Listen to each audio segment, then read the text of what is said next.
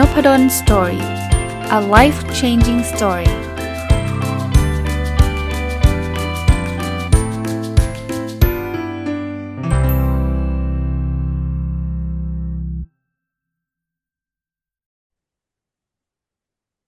วัสดีครับ ยินดีต้อนรับเข้าสู่นพดล story podcast นะครับ วันนี้เป็นอีกตอนหนึ่งที่มีความพิเศษนะครับ ผมได้รับเกียรติจากท่านผู้ช่วยศาสตราจารย์แพทย์หญิงสิรินทร์ ฉันสิริการนะครับ ซึ่งท่านอาจารย์เนี่ยเป็นผู้เชี่ยวชาญสาขาวิชาเวชศาสตร์ ผู้สูงอายุโรงพยาบาลรามาธิบดีนะครับ แล้วก็เป็นนายกสมาคมผู้ดูแลผู้ป่วยสมองเสื่อม ถ้าใครฟังนพดลสตอรี่เนี่ยน่าจะพอทราบอยู่นะครับว่าคุณพ่อผมก็มีภาวะสมองเสื่อมนะครับ แล้วก็ต้องขอบพระคุณความกรุณาของท่านอาจารย์นะครับ มีปัญหาอะไรผมก็ได้มีโอกาสได้เรียนปรึกษาท่านอาจารย์มาตลอดแต่คราวนี้เนี่ย ผมคิดว่าน่าจะเป็นประโยชน์กับคนจำนวนมากเลยนะครับ ถ้าถ้าเขาได้เข้าถึงเรื่องราวความรู้เกี่ยวข้องกับผู้ป่วยสมองเสื่อมอาการต่างๆนะครับ ผมขออนุญาตสวัสดีท่านอาจารย์ก่อนครับ สวัสดีครับผม สวัสดีค่ะ ครับผมเริ่มต้นคำถามเลยครับ อาจารย์ครับ ผมว่าคน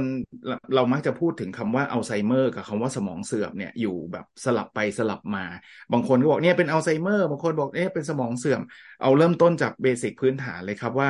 มันเหมือนกันไหมครับ ระหว่างอัลไซเมอร์กับสมองเสื่อมครับอ่าจริง ๆ แล้วในเบื้องต้นพื้นฐานเนี่ยค่ะมันไม่ได้เหมือนกันทีเดียวนะคะ แต่ว่ามันมีความเกี่ยวข้องกันอย่างมากอ่าอาจารย์บอกว่า ถ้าหากว่าคุยกับคุยคุยกันเราเราท่านท่านเนี่ยนะคะ อาจารย์จะยกตัวอย่าง บอกว่าให้สมองเสื่อมเป็นมะม่วง แล้วให้อัลไซเมอร์เป็นเขียวเสวย นั่นคืออัลไซเมอร์เป็นพันหนึ่งหรือเป็นชนิดหนึ่งของสมองเสื่อมค่ะ ถ้าเด็กเรียนคณิตศาสตร์สมัยนี้ อาจารย์ก็จะบอกว่า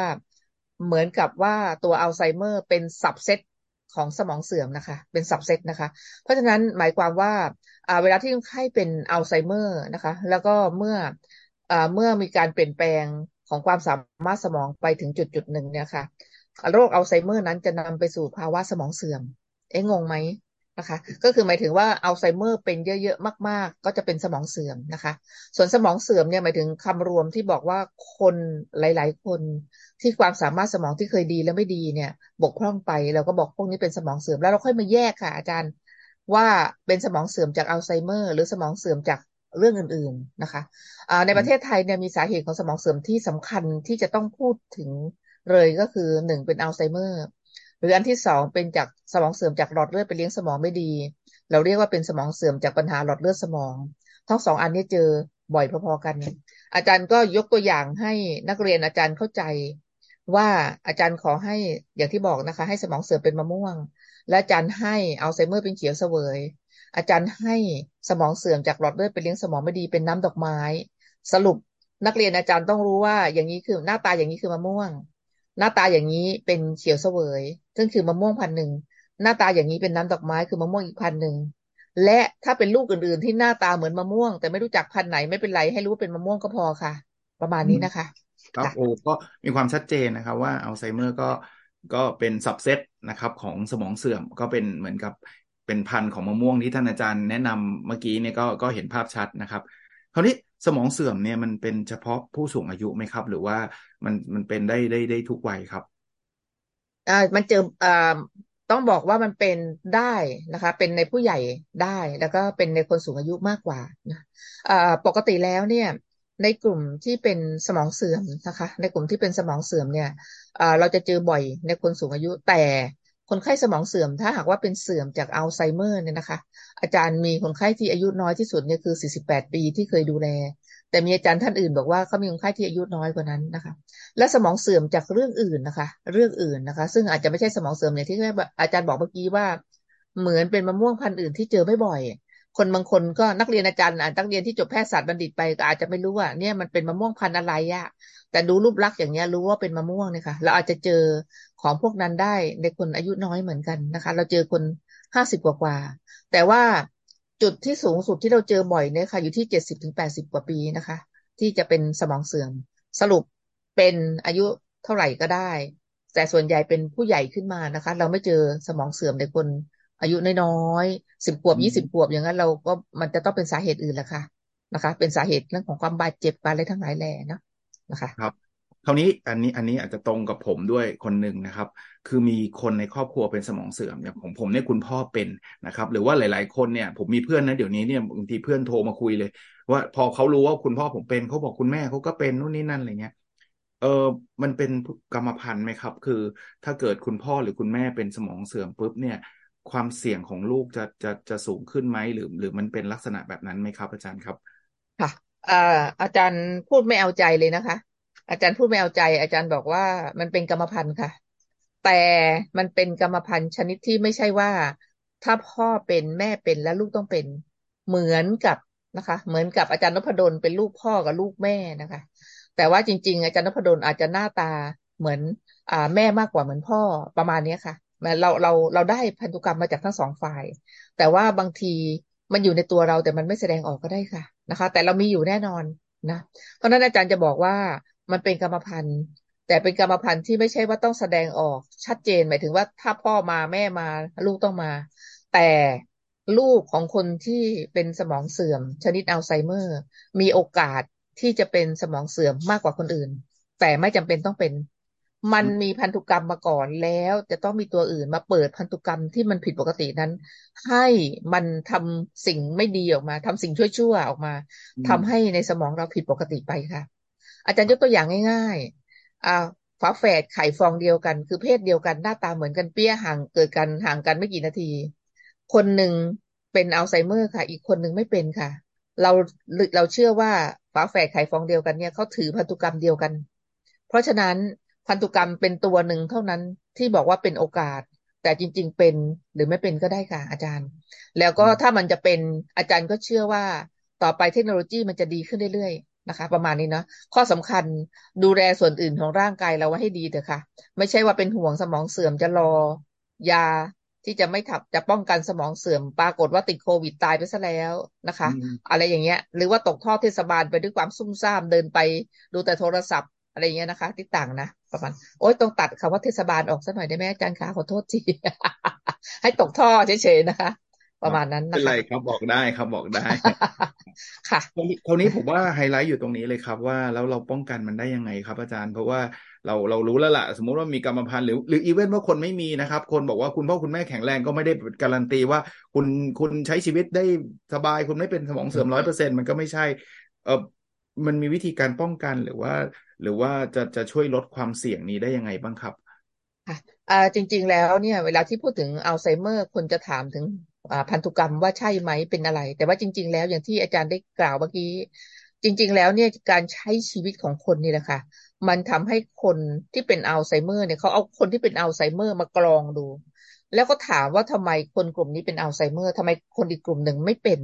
นะคะ เพราะฉะนั้นเขาก็จะไปดึงดูปัจจัยมันที่อาจารย์บอกเมื่อกี้ว่า คนคนหนึ่งที่ถือพันธุกรรมอันเดียวกันเป็นฝาแฝดเนี่ย คนหนึ่งเป็นอีกคนไม่เป็น เขาก็พยายามเอาคนลักษณะพวกนี้มาดูแล้วก็ย้อนดู แล้วพบว่ามันมีปัจจัยหลาย ๆ อย่าง ที่เราเรียกว่ามีความเสี่ยงทั้งเรื่องของหลอดอ่าเขาเรียกอ่าอาจารย์จะใช้คำว่าเป็นวัสคูล่าริสนะคะ คือความเสี่ยงทางด้านหลอดเลือดนะคะ ทางเสี่ยงทางด้านหลอดเลือด ซึ่งมันมีหลาย ๆ เรื่องนะคะ ซึ่ง พบว่าถ้าคนมีอย่างนี้ก็มีโอกาสเป็นมากขึ้น ถ้าคนมีอย่างนี้ก็มีโอกาสเป็นมากขึ้นนะคะนะแล้วในที่สุดเนี่ย พอเราสรุปสิริรวมมานั่งมองกัน เราก็พบว่า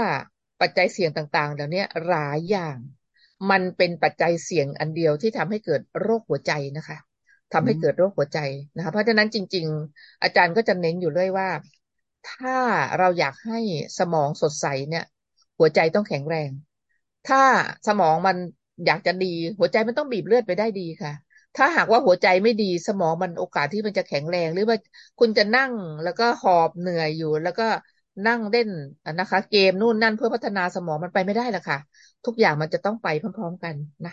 เพราะฉะนั้นอาจารย์ก็จะพูดถึงว่าเราไม่สามารถที่จะบอกว่าอันนี้จะป้องกันได้ร้อยเปอร์เซ็นต์ แต่การทำชีวิตความเป็นอยู่ของเราให้สุขภาพดีนั้น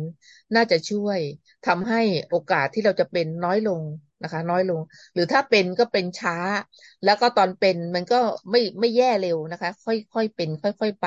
เราอาจจะตายไปก่อนก่อนที่จะถึงสมองเสื่อมก็ได้ ทั้งทั้งที่ก่อนจะตายนั่นสามสี่ปีก่อนจะตาย เราก็ชักจะเผลอๆหน่อยๆแต่เราก็ยังใช้ชีวิตอยู่ได้ก็ได้นะคะ ตอนนี้กลับมาตอนนี้มีอะไรบ้างนะคะ ในหลายปีที่ผ่านมาเนี่ยองค์การอนามัยโลกพูดถึง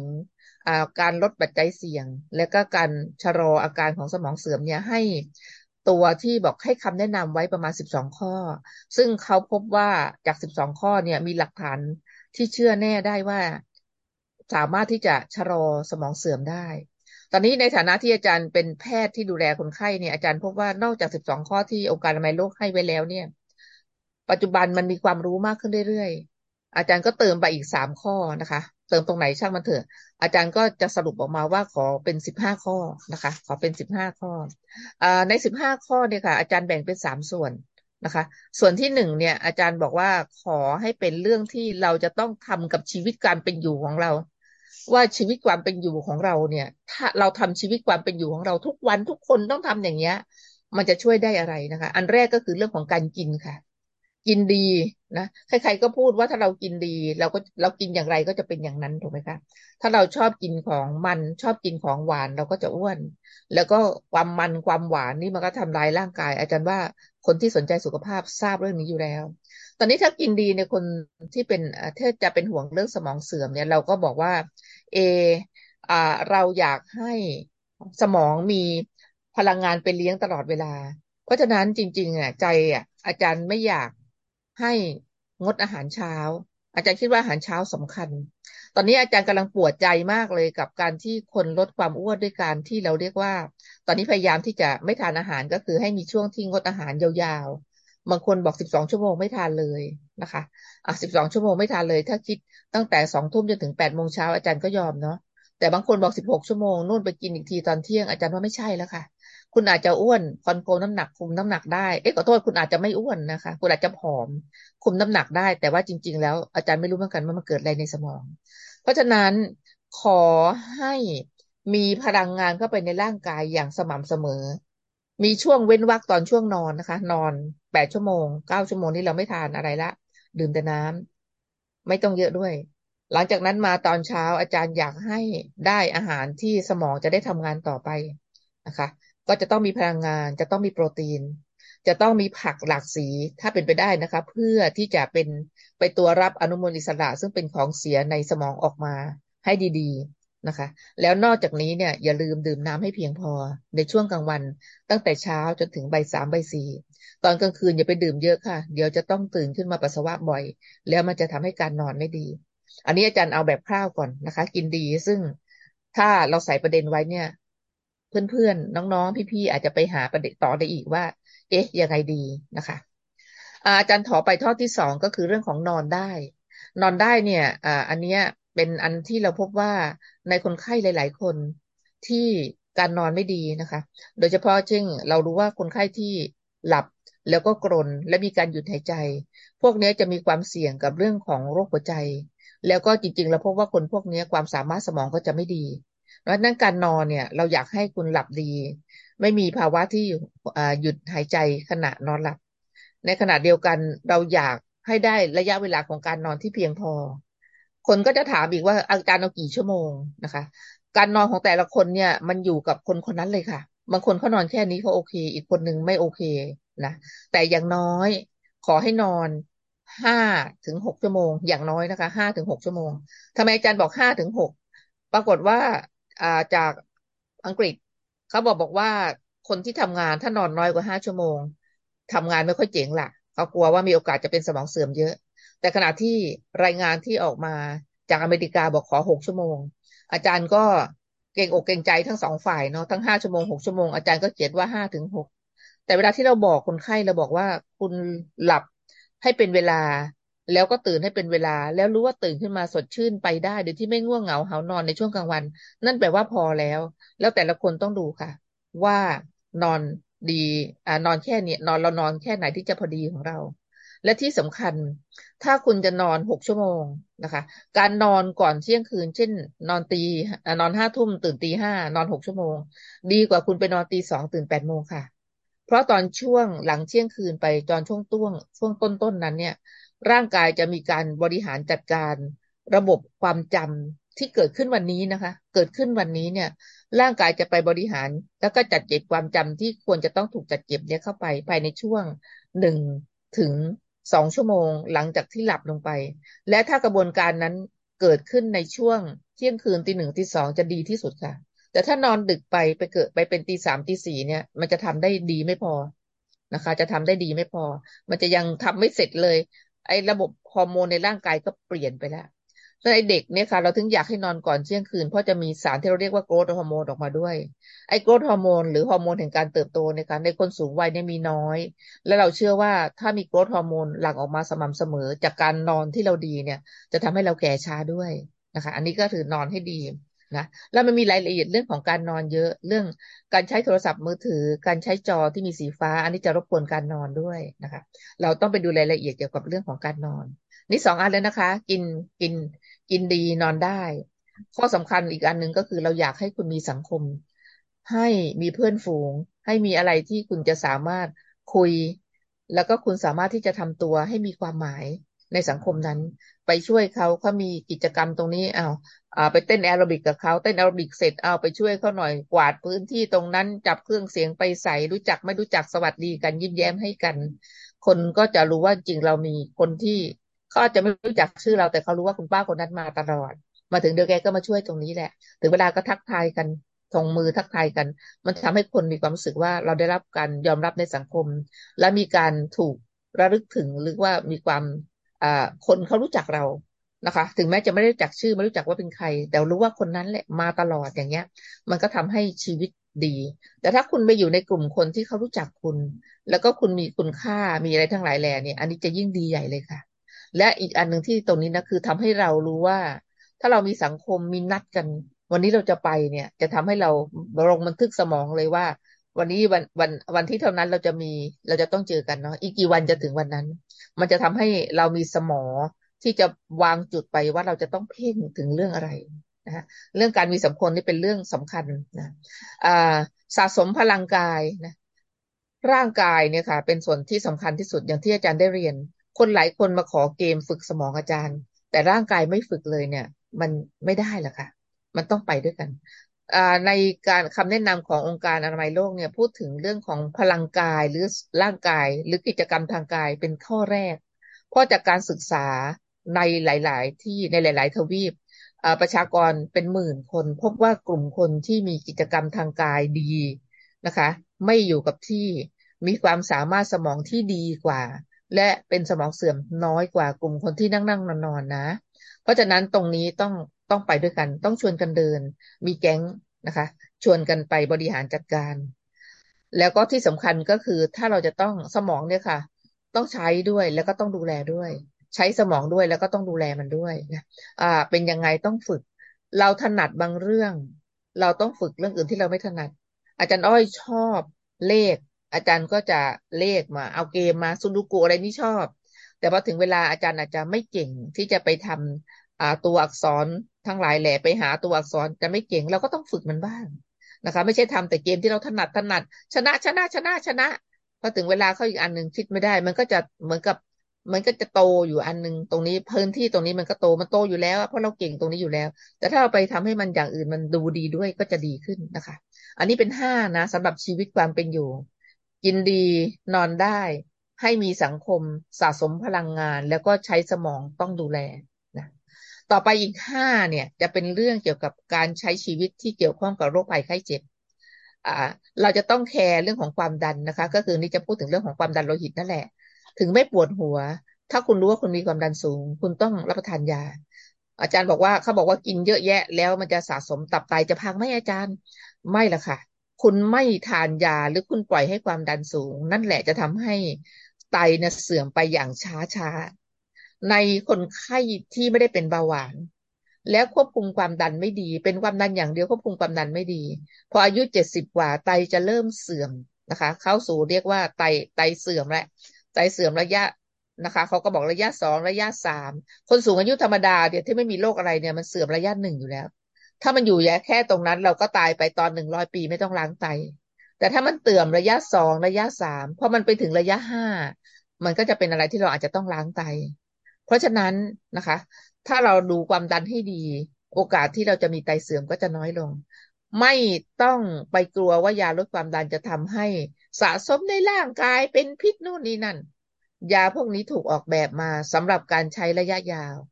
ความดันที่เหมาะสมในคนสูงอายุ เราอยากได้ประมาณร้อยี่สิบจนถึงร้อยสามสิบนะคะ ตัวบนตัวล่างเราอยู่ได้แปดสิบแปดสิบห้านะคะ ประมาณนี้กำลังสวยนะลายที่จะลดความดันให้ต่ำกว่านี้หรือสูงกว่านี้คุณต้องคุยกับคุณหมอที่ดูแลความดันของคุณ ว่าอาจารย์บอกไว้ร้อยี่สิบถึงร้อยสามสิบเนี่ย อันนี้คือตัวเลขที่เรา กะกันว่า อันเนี้ยดีแล้วเราดูตามสถิติเนี่ยดีแล้วแต่ว่าคนบางคนอาจจะต้องเอาความดันไว้สูงกว่านี้สักหน่อยหนึ่งเพราะเขามีโรคบางอย่าง หรือคนบางคนอาจจะต้องเอาความดันต่ำกว่านี้สักหน่อยหนึ่งเพราะว่ามันมีภาวะบางอย่างที่จะต้องจัดการกัน อันนี้จะต้องคุยกับคุณหมอนะความดันต่อไปเราเป็นห่วงเรื่องของเบาหวานเบาหวานต้องคุมให้ดี อย่าไปบอกว่า โอ้ยสูงวัยแล้วแก่แล้วเดี๋ยวก็ตาย มันไม่ตายง่ายนะ มันจะตายลำบากนะคะ มันจะตายแบบพิการ มันจะตายแบบอัมพาตมาพึกจะต้องตัดขาได้ทั้งหลายแหล่เพราะฉะนั้นความเบาหวานก็ต้องคุมให้ดี ทานอาหารของหวานเราจะต้องคุยกัน ระวังกัน จะต้องให้ยาอย่างไร เพื่อที่ทำให้คุณแบบ ถ้าอยากกินจริง ๆ อะสั่งห้ามไปก็ไม่ได้เรื่องนะคะ แอบไปกินอยู่ดี เพราะอาจารย์ไม่ได้คุมคุณอยู่ตลอดเวลา คุมอยู่ตลอดเวลาก็ไม่ได้ละค่ะ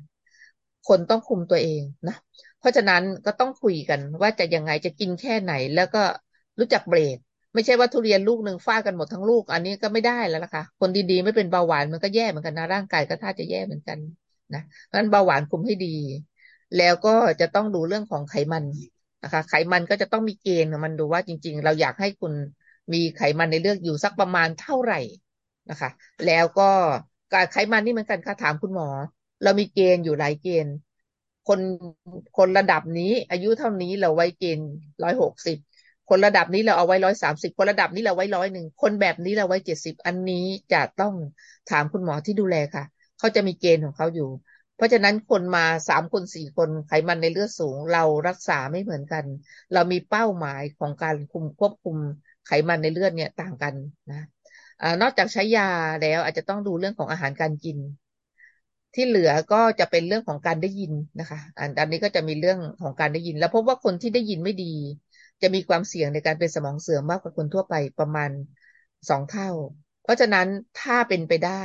ถ้าคุณลูกฟังอยู่ตอนนี้ ถ้าคุณคุณแม่หรือคุณพ่อมีอ่า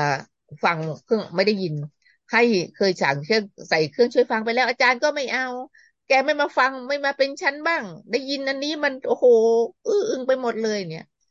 เครื่องช่วยฟังรุ่นเก่าเป็นแบบนั้นจริง ๆ ค่ะ มันจะขยายเสียงทุกเสียงนะ เสียงแต่รถเมย์ปีนมา เราได้ยินแค่ปีนเดียวแต่คนที่ได้ที่ใส่เครื่องช่วยฟัง มันเป็นห้าสิบปีนนะคะ มันดังมากอยู่ในหัว เขาก็จะไม่เอา แต่ปัจจุบันนี้เราพัฒนาเครื่องช่วยฟังที่คุณภาพดีมากๆ สามารถจะตัดเสียงพวกนั้นออกไป และได้ยินเฉพาะเสียงที่เราพูด แต่อย่างที่บอกของดีราคาถูก มันไม่มีในโลกนี้ราคามันจะมีราคาที่แพง แต่อาจารย์ว่าถ้าคุณไม่ได้ลำบาก นะคะตัวของบัตรทองเขาก็จะให้สิทธิ์ระดับหนึ่ง ถ้าเกิดสมมุติว่ามันมีความจะเป็นจริง แล้วก็อาจารย์บอกเอาของดีหน่อยแพงหน่อยก็ไม่เป็นไร คุณก็เบิกได้ส่วนหนึ่ง หรือว่ารัฐบาลช่วยส่วนหนึ่ง เราก็โปะส่วนหนึ่งของเราเข้าไป เพื่อที่จะได้ไม่ต้องดูแลรักษา พ่อแม่เราที่หูไม่ดีแล้วก็อยู่ในโลกของท่านอย่างเดียว คิดอะไรก็ไม่ได้ใครสื่อสารก็ไม่รู้เรื่องไม่รู้จัก เดี๋ยวมันก็ลืมไปหมด นะคะ อันนี้ก็เดี๋ยวก็ทุกอย่างก็จะแย่ไปหมด เพราะนั้นเรื่องก่อนการได้ยินเนี่ย ต้องต้องได้ยินให้ชัดนะคะ ต้องแก้เรื่องการได้ยิน และที่สำคัญเราอยากให้ระวังเรื่องของการใช้ยา มียาหลายตัวที่สมัยก่อนเราใช้กันประจำเช่นยาแก้แพ้ที่เราเรียกว่าตัวเม็ดสีเหลืองที่เราเรียกคอเฟนนะคะ หรือว่าตัวย่อที่พวกหมอหมอเขียนคือ CPM นะและยังมียาตระกูลเดียวกับเขาที่ออกมารุ่นเดียวกับเขานี่ค่ะหลายตัว ซึ่งปัจจุบันเราขอ ให้ระมัดระวังอย่างยิ่ง ในการใช้ยากลุ่มนี้ในคนที่อายุมาก ๆ กว่า 75 ปีขึ้นไป เพราะมันจะไปปิดกั้นสารสื่อประสาทที่ช่วยเรื่องของความจำนอกจากนี้ยังมียาคลายกล้ามเนื้อบางตัวนะคะ ซึ่งอาจจะไปปิดกั้น ไอตัวสารสื่อประสาทที่ช่วยเรื่องความจำใช้ไป5เม็ด10เม็ดไม่เป็นไร ใช้ไป90เม็ด180เม็ดอันนี้พังเลยนะคะ เพราะฉะนั้นยามีประโยชน์ แต่เราจะต้องรู้ว่าควรจะใช้ในอะไร แล้วก็ยาตัวนี้ควรจะใช้ในประชากรกลุ่มไหน และควรจะใช้นานเท่าไหร่นะคะ มีข้อบ่งชี้ที่เหมาะสม แล้วก็ถ้ามันไม่จำเป็นแล้ว เราก็ให้เลือกใช้ยา อันนี้พูดถึงเรื่องของโรคภัยไข้เจ็บที่มันเกิดขึ้นแล้วเราต้องใช้ยาเป็นครั้งคราวนะ ไม่ได้เกี่ยวข้องกับเรื่องของความดันเบาหวานไขมันนะ ความดันเบาหวานไขมันต้องใช้ยาตลอดไป ถ้าคุณใช้บ้างไม่ใช้บ้างบันนี้ต่อไปอะ มันคุมไม่ได้ อาจจะต้องใช้ยาความดันถึงสามตัวสี่ตัว เพราะมันยังคุมไม่ได้เนี่ยนะคะ ถ้าเราคุมตั้งแต่ต้นๆ แล้วมันคุมได้ดีเราก็อาจจะใช้ยาน้อยกว่านะคะ อย่าทิ้งไว้นะ ประมาณนี้นะคะ เพราะฉะนั้นเรื่องของการใช้ยานี่เราต้องระวังนะอันนี้ปลดไปสิบข้อแล้วนะ ต่อไปเราก็จะพูดกันถึงเรื่องสิ่งที่ไม่ควรทำนะคะ อันแรกก็คือพยายามลดอ้วน อย่าอ้วนค่ะ ยิ่งอ้วนโดยเฉพาะอ้วนลงพุงจะทำให้อะไรทั้งหลายแหล่ในร่างกายแย่ลง เราขอให้เลิกบุหรี่นะคะลดอ้วนเลิกบุหรี่ บุหรี่จะทำให้ผนังหลอดเลือดเสียหาย หลอดเลือดแดงแข็งและตีบตันง่ายขึ้น จะทำให้ไขมันคอเลสเตอรอลไปสะสม แล้วก็หลอดเลือดตีบมากขึ้น เส้นเลือดไปเลี้ยงสมองไม่ดี ถ้าไปโดนในหลอดเลือดใหญ่ ก็จะกลายเป็นอัมพาตมาพึกโดนหลอดเลือดเล็ก ๆ ก็จะทำให้สมองเสื่อมได้เพราะฉะนั้นให้เลิกบุหรี่ หนีเหล้านะคะเหล้านี่ไม่เอาอะ นะคะ ใครเข้ามาชวนก็ไม่เอา บอกว่านิดๆหน่อยๆอาจารย์ มันไม่หน่อยสิคะมันไปเรื่อยเหล้าเองมีผลกับสมองโดยตรงทำให้เซลล์สมองตายเลยนะคะ คุณหยุดเหล้าคุณหยุดเล่าแล้วบอกว่าเซลล์สมองมันจะค่อยๆฟื้นกลับมาไหมไม่ค่ะ มันไปแล้วไปเลยนะคะ เพราะว่าจริงมันถูกแอลกอฮอล์เผา คุณแอลกอฮอล์มันลาดคุณจุดไฟมันก็มันก็ยังไหม้เลยเนาะสมองเราก็เหมือนกันนะฮะตับก็เหมือนกันค่ะ ตับที่มันแย่ไปตั้งแต่ตอนที่คุณกินเหล้ามันก็เสียหายไป นะคะ มันเสียหายไปเอากลับคืนมาไม่ได้นะนะต่อไปก็งดเศร้าเซ็งนะคะ หนีเหล้าแล้วของงดเศร้าเซ็งอ่าอารมณ์ลมบ่อจอยเนี่ยนะคะ หรือว่าหงุดหงิดหรือว่าเสียใจของการพากจากคู่ชีวิต หรือคนที่เรารัก มันเจ็บปวดมาก แต่เรายอมให้คุณเศร้าได้สักสามเดือน หลังจากนั้นคุณต้องมองเป็นเรื่องธรรมดา แล้วลึกถึงเขาลึกถึงความดีนะคะ แต่ไม่ใช่น้ำตาซึงทุกรอบ ไม่ใช่นอนร้องไห้อยู่คนเดียวตลอด ถ้าคุณเศร้าอย่างนี้อยู่เรื่อยๆสมองมันจะไม่รับเรื่องอื่น มันจะรับแต่เรื่องพวกนั้นเข้ามา วนเวียน อาจารย์ขอใช้คำพูดหยาบๆเราเรียกวงจรอุบาทนะคะ มันอยู่ในเนี้ยนะคะ พอคิดตรงนี้น้อยใจเสียใจ อะไรทั้งหลายแหล่เรื่องร้ายๆจะเข้ามา เพราะฉะนั้นความเศร้าความเซ็ง อย่าให้มันอยู่กับเรานาน ถ้าเราเห็นเพื่อนฝูงที่มีความเศร้าความเบื่อนะคะ ช่วยแนะนำเขานะคะเราไม่ต้องไปคนไม่อยากไปหาจิตแพทย์นะบอกว่าจะไม่ได้เป็นโรคจิต อาจารย์บอกว่าตอนนี้ไม่ใช่จิตแพทย์ค่ะไปหาหมอ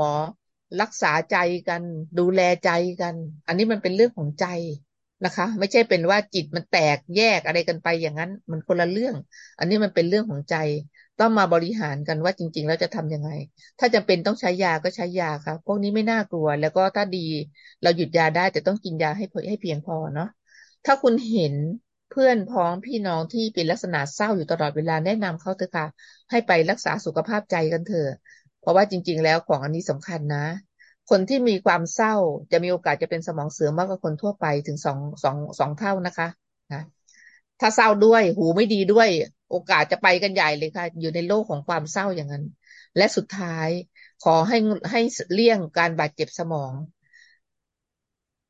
ถ้าหากว่าจะต้องขับรถ อยากให้ใช้เข็มขัด ถ้าต้องใช้มอเตอร์ไซค์ก็ให้ใส่หมวกกันน็อกใส่หมวกกันน็อกอย่างเดียวเนี่ย ไม่ใช่เลยนะคะ คุณต้องขับขี่อย่างระมัดระวังด้วย แม้ใส่หมวกกันน็อกใส่แล้วไม่เป็นไรฉวัดเฉวียนมันก็แย่เหมือนกัน ถ้าไปในพื้นที่เสี่ยงนะฮะพื้นที่ที่มันขรุขระพื้นที่ที่มีน้ำพื้นที่ที่มีหมามีสุนัขเนี่ย มันต้องระวัง เราจะต้องเพิ่มความระมัดระวังจะต้องอดูแลกันให้เหมาะสมเลยนะคะเพราะนั้นอุบัติเหตุทางสมองจะทำให้คนมีโอกาสที่จะเป็นสมองเสื่อมมากขึ้นในระยะต่อไป นักมวยนะคะ ถ้าไม่จำเป็นอาจารย์ว่าถ้าไม่ชอบมากๆไม่อะไรมาก ๆ อย่าเป็นนักมวยเลยค่ะ โอกาสที่ความสามารถสมองจะแย่ลงตอนอายุมาก จะเยอะมาก แล้วก็มีโอกาสที่จะตาบอดด้วย ถึงแม้คุณจะไม่เคยแพ้น็อกเลยก็ตามทีนะสิบห้าเรื่องนะคะ เรื่องกิน เรื่องนอน มีสังคมนะแล้วก็ดูเรื่องของร่างกาย ดูเรื่องของใจ ดูแลเรื่องของความดัน เบาหวาน ไขมัน การได้ยินและระวังการใช้ยา แล้วก็ลดอ้วน เลิกบุหรี่หนีเหล้างดเศร้าเซ็งและเลี่ยงบาดเจ็บสมอง อันนี้ถือว่าเป็นกลุ่มที่เราจะบอกว่าลดเสี่ยงสมองเสื่อม แถมอีกนิดหนึ่งเรื่องกิน เราจะกินได้ดีนะคะ ช่องปากต้องดีนะ ฟันต้องดี เพราะฉะนั้นถ้าเป็นห่วงพ่อแม่ อยากให้ท่านอยู่กับเรานานๆ แนะนำให้ดูแลเรื่องฟันท่านให้ดีค่ะ ถ้าฟันดีกินได้กินอร่อยเขาจะอยู่กับเรานาน นะคะ ชีวิตมันก็จะมีความสดใสงดงามนะเห็นอะไรก็อยากกินไปหมดนะไม่ใช่เห็นแล้วก็กินไม่ได้น่าสงสาร เอาแค่นี้ก่อนอาจารย์ฟังเพลินเดี๋ยวอาจารย์หลับไปไม่เลยครับ ขอบคุณมากมากมากเลยครับ ผมคิดว่ามีประโยชน์อย่างยิ่งกับกับกับตัวผมเองและก็กับทุกคนนะครับ ที่ที่อยากที่จะลดความเสี่ยงหรือป้องกันภาวะสมองเสื่อมครับ ผมขออนุญาตเวลาอาจารย์อีกขอขออีกหนึ่งข้อข้อสุดท้ายครับอาจารย์ครับเรื่องพวกนี้เนี่ยเราควรเริ่มตั้งแต่อายุเท่าไหร่ครับ ว่าห้าสิบควรจะต้องดูแลหรือหกสิบหรือหรือยังไงครับ อาจารย์พูดเวอร์เวอร์วังไปไหมคะ อาจารย์ว่าจริง ๆ เราต้องเริ่มเลยนะคะ ต้องเริ่มเลย อาจารย์หนูยี่สิบก็ต้องเริ่มเหรออาจารย์ก็เห็นคนบางคนก็อ้วนมาตั้งแต่ยี่สิบแล้วนะคะนะประมาณนั้น แล้วก็ตอนนี้เรายิ่งเห็นเด็กที่อ้วนเร็วขึ้น เพราะว่าเด็กเจอน้ำตาลบ่อย อาจารย์จำได้ว่าเมื่ออาจารย์เป็นเด็กๆกว่าจะได้กินน้ำอัดลมก็ต้องหลายขวบแล้วนะคะ ตั้งเจ็ดขวบสิบขวบอะไรประมาณนี้นะแล้วก็ไม่ได้กินง่ายเลยนะสตังมีแต่เขาไม่ให้กินนะคะ ประมาณนี้เนาะแต่ตอนนี้อาจารย์เห็นบางคนเนี่ยเอาน้ำอัดลมใส่ขวดให้ลูกใส่ขวดนมให้ลูกดูดนะคะเขาก็ได้น้ำตาลมาตั้งแต่ต้น เพราะก็จะไปกลายเป็นเด็กอ้วน แล้วก็พออ้วนแต่เด็กๆเนี่ยครับต่อไปมันจะลดยากมากเลยเนาะเพราะฉะนั้นบอกว่าไม่มีอะไรที่เร็วเกินไป ไม่มีอะไรที่ช้าเกินไป ถ้าคุณบอกว่าคุณหกสิบแล้ว โอ้ช้าไปไหมอาจารย์ไม่ช้าค่ะ เริ่มวันนี้ก็ดีกว่าไม่ได้เริ่ม อาจารย์ขาหนูเพิ่งยี่สิบอาจารย์ก็บอกคุณก็ต้องระมัดระวังตั้งแต่วันนี้ เพราะการระมัดระวังตั้งแต่วันนี้เนี่ย ก็เท่ากับคุณเลื่อนความเสี่ยงมันออกไปเรื่อยๆ คุณที่อายุน้อยและเริ่มต้นเร็วก็จะกำไรกว่าคนอื่นนะคะ เพราะฉะนั้นเมื่อไหร่ก็ได้ เขาบอกว่าไม่มีอะไรที่เร็วเกินไป หรือไม่มีอะไรที่ช้าเกินไปค่ะทำวันนี้เลยนะคะ โอเคครับ ผมต้องขอบพระคุณอาจารย์เป็นอย่างสูงนะครับ ที่วันนี้อาจารย์ได้กุณาให้เวลาแล้วก็ให้ความรู้เกี่ยวข้องกับอัลไซเมอร์ กับสมองเสื่อม ซึ่งผมคิดว่าเอ่อเป็นเป็นสิ่งที่มีความสำคัญแล้วก็มีประโยชน์มาก ๆ กับกับทุกคนนะ ไม่ว่าไม่ว่าท่านจะเป็นคนที่ มีญาติพี่น้องคุณพ่อคุณแม่เป็นสมองเสื่อมหรือไม่เป็นก็ตาม เพราะว่าทุกคนมีความเสี่ยง ถ้าเกิดฟังท่านอาจารย์พูดโดยเฉพาะเรื่องของแนวทาง 15 แนวทางที่จะช่วยป้องกันหรือว่าลดความเสี่ยงตรงนี้ลงได้เนี่ยเดี๋ยวในส่วนตัวเดี๋ยวอาจจะต้องขอรบกวนท่านอาจารย์ส่งข้อมูลตรงนี้เดี๋ยวผมจะเขียนไว้ในเพจด้วยนะครับเผื่อหรือว่ามีคลิปวิดีโออะไรต่าง ๆ เนี่ยจะจะ ผมจะพยายามทำเท่าที่จะทำได้เลยแหละผมผมอยากให้ทุกคนได้เข้าถึงสื่อหรือความรู้แบบนี้นะครับ สุดท้ายต้องขอขอบพระคุณท่านอาจารย์เป็นอย่างสูงนะครับ ที่ท่านอาจารย์แวะมาให้ความรู้ให้ประสบการณ์ต่างๆ ในครั้งนี้นะครับ ขอบพระคุณครับ อาจารย์ค่ะเราจะมีงานกันวันที่สามตุลาคมค่ะสิบสามสามสิบถึงสิบหกถึงสิบเจ็ดสามสิบประมาณนั้นที่หอศิลป์กทมตรงสี่แยก ตัวนั้นเขาเรียกสี่แยก อะไรนะปทุมสี่แยก สี่แยกสยามสแควร์นะคะ ประมาณนั้นนะคะค่ะตรงหอศิลป์นั้น แล้วก็เราจะมีกิจกรรมหลายอย่าง แล้วก็เน้นเรื่องนี้แหละค่ะ ลดเสี่ยงสมองเสื่อมเป็นหลักเลย กิจกรรมเราจะมีแค่บ่ายวันอังคารที่สามตุลาคม แต่เราจะมีบูธอยู่อีกสองอยู่สองวันเลยทั้งตั้งวันที่สามและวันที่สี่เดี๋ยวพี่จี้จะเอารายละเอียดให้ฝากอาจารย์ช่วยกรุณาเผยแพร่ประชาสัมพันธ์ด้วยค่ะนะคะเผื่อใครอยากจะไป ตรงนั้นก็ตั้งใจจะมีภาพยนตร์ด้วย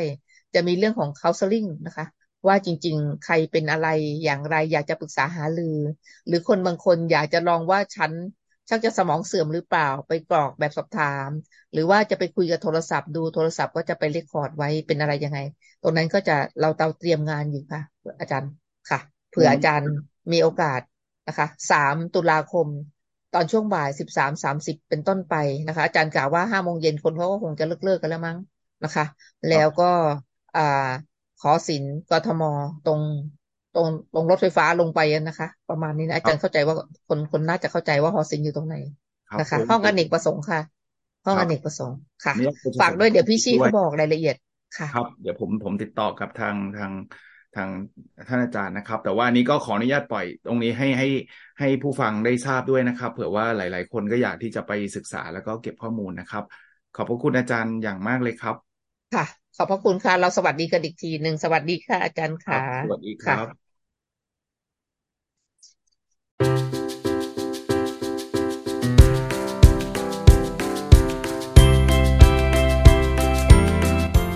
n o p a d o n Story a life changing story